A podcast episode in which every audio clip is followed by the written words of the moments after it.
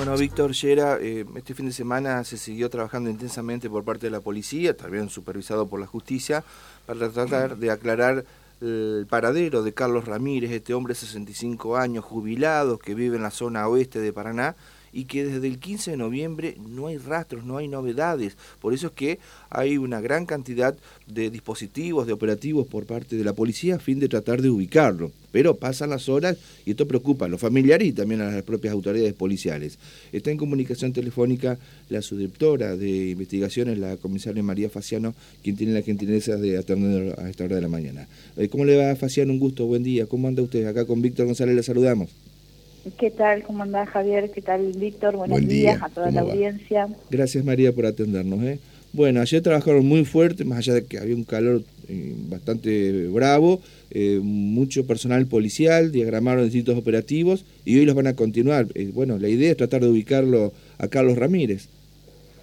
Sí, así es, teniendo en cuenta, así como vos dijiste, de este hombre falta de ya hace varios días, precisamente el 15 de noviembre fue el último día que se lo vio caminar por la zona oeste de Paraná, de donde también él es vecino, el vecino de Calle Las Calandrias. Bueno, él es un señor que vive solo y que su hermano, con el cual tenía más contacto, se da cuenta de la ausencia y radica el pedido de localización, haciendo mención que la última vez que lo había visto, justamente el día 15, este hombre, Carlos Ramírez, se encontraba como perdido. Uh-huh. Eso fue lo que le preocupó y de ahí parte la localización. Se han hecho diferentes diligencias para poder dar con el paradero de él y han sido infructuosas la búsqueda. Como te dice, ya se han hecho varios rastrillajes. Ayer se sumó más cantidad de gente policial, donde trabajó en forma conjunta la Jefatura Departamental Paraná, nosotros desde la Dirección de Investigaciones, la Escuela de Policía aportando cadetes. Tuvimos también la colaboración de policías montados que rastrillaron la zona de todo lo que son los bañados.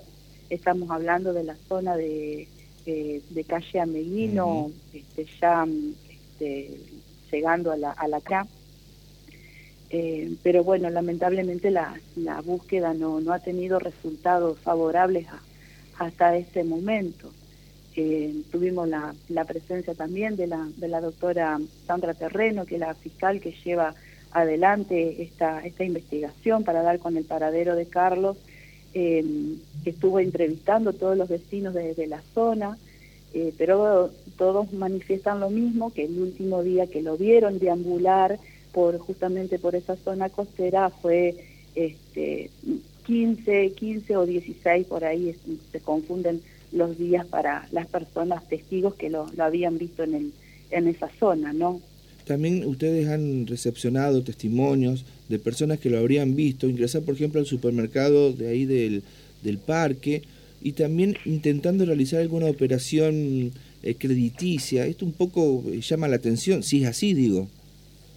Sí, así es. A raíz de que se empieza a dar a conocer el trabajo que se está haciendo en pos de ubicar a este señor, han habido algunos llamados por parte de personas que creen haberlo visto. Entonces todos esos datos se han investigado, se han chequeado. Primero hablaban de unas entidades bancarias, eso se confirmó que no era esta persona que estábamos buscando. También nos aportaron que lo habían visto en la zona de la terminal, también a través de todo lo que se hace la investigación y la observación de las diferentes cámaras de seguridad instaladas desde el municipio, de la policía y también de algunos vecinos. Se ha confirmado que no es esta persona. O sea, han descartado entonces esas hipótesis. Bien. Claro, lo que se tiene firme es que el día 15 sí lo toma una cámara cercana a la zona del supermercado que está ubicado en Calle Larramendi, a las 5 de la tarde del día 15, y bueno, de estos vecinos que efectivamente lo conocían y que dan crédito de que era él, que andaba a eso de las 20, 21 horas en la zona de Ameghino. Al final, ya le digo, ahí sobre la calle costera, pero estamos ahí que no podemos dilucidar si fue del mismo día 15 o del día 16. Y a partir de ese momento no tenemos otros datos firmes de que haya sido esta persona, que se la haya visto en otro lugar. Por esto que le digo que de los aportes que han hecho, después se han podido confirmar que no ha sido él. Está bien. Y hoy van a seguir trabajando ahí en la zona oeste, en la zona de el borde costero, la zona de Bajada Grande, van a profundizar. Pero, ¿porque tienen algún indicio o para descartar la posibilidad de que lo puedan encontrar con o sin vida? Porque hay que hablar a esta altura en esos términos, María. Sí, tal cual. Ubicamos esa zona porque fue donde fue visto por última vez, como recién le comentaba. Entonces partimos desde ese lugar. Y bueno, no, lo que yo aprovecho a solicitar a la audiencia es que si alguien lo ha visto o tiene algún tipo de información que la pueda acercar a alguna dependencia policial, al 911. Este señor estaba vestido con pantalón negro, camisa manga larga color gris claro. Así que cualquier información que pueda contar algún vecino de la ciudad, les agradeceríamos que nos puedan aportar. Hay unas imágenes que ustedes enviaron a los medios de prensa, María, en la cual se lo ve, claro, como usted dice, un pantalón oscuro, una camisa gris. ¿En dónde fue tomada esa imagen?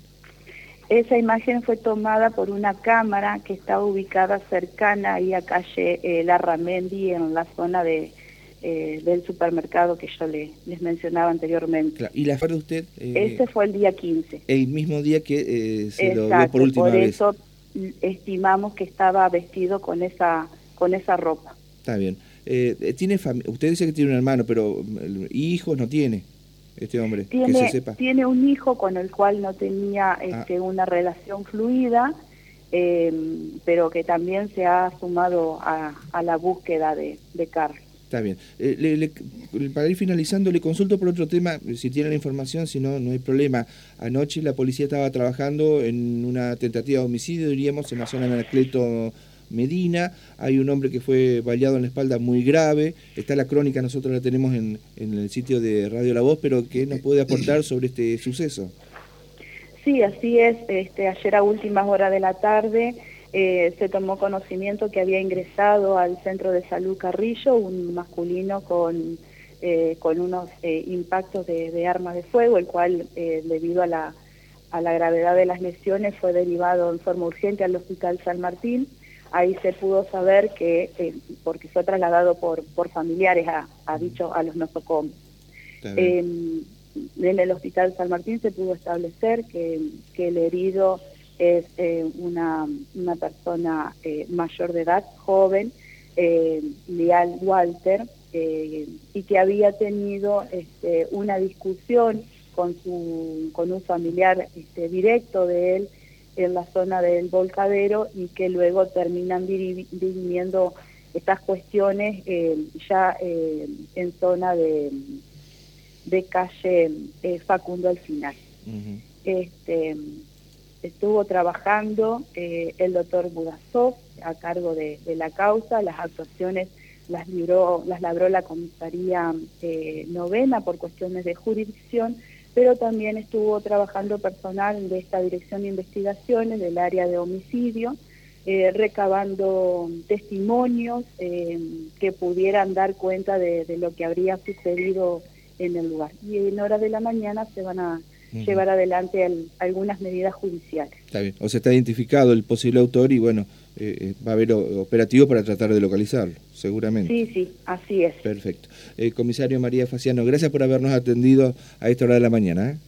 No tiene por qué, que pasen buen día. Muchas gracias. La subdirectora de investigaciones de la Policía de Entre Ríos, bueno, dando detalles de lo reciente, este incidente grave en Anacleto, y también la búsqueda de Carlos Ramírez, que lamentablemente hoy se cumplen 13 días y no hay novedades de su paradero.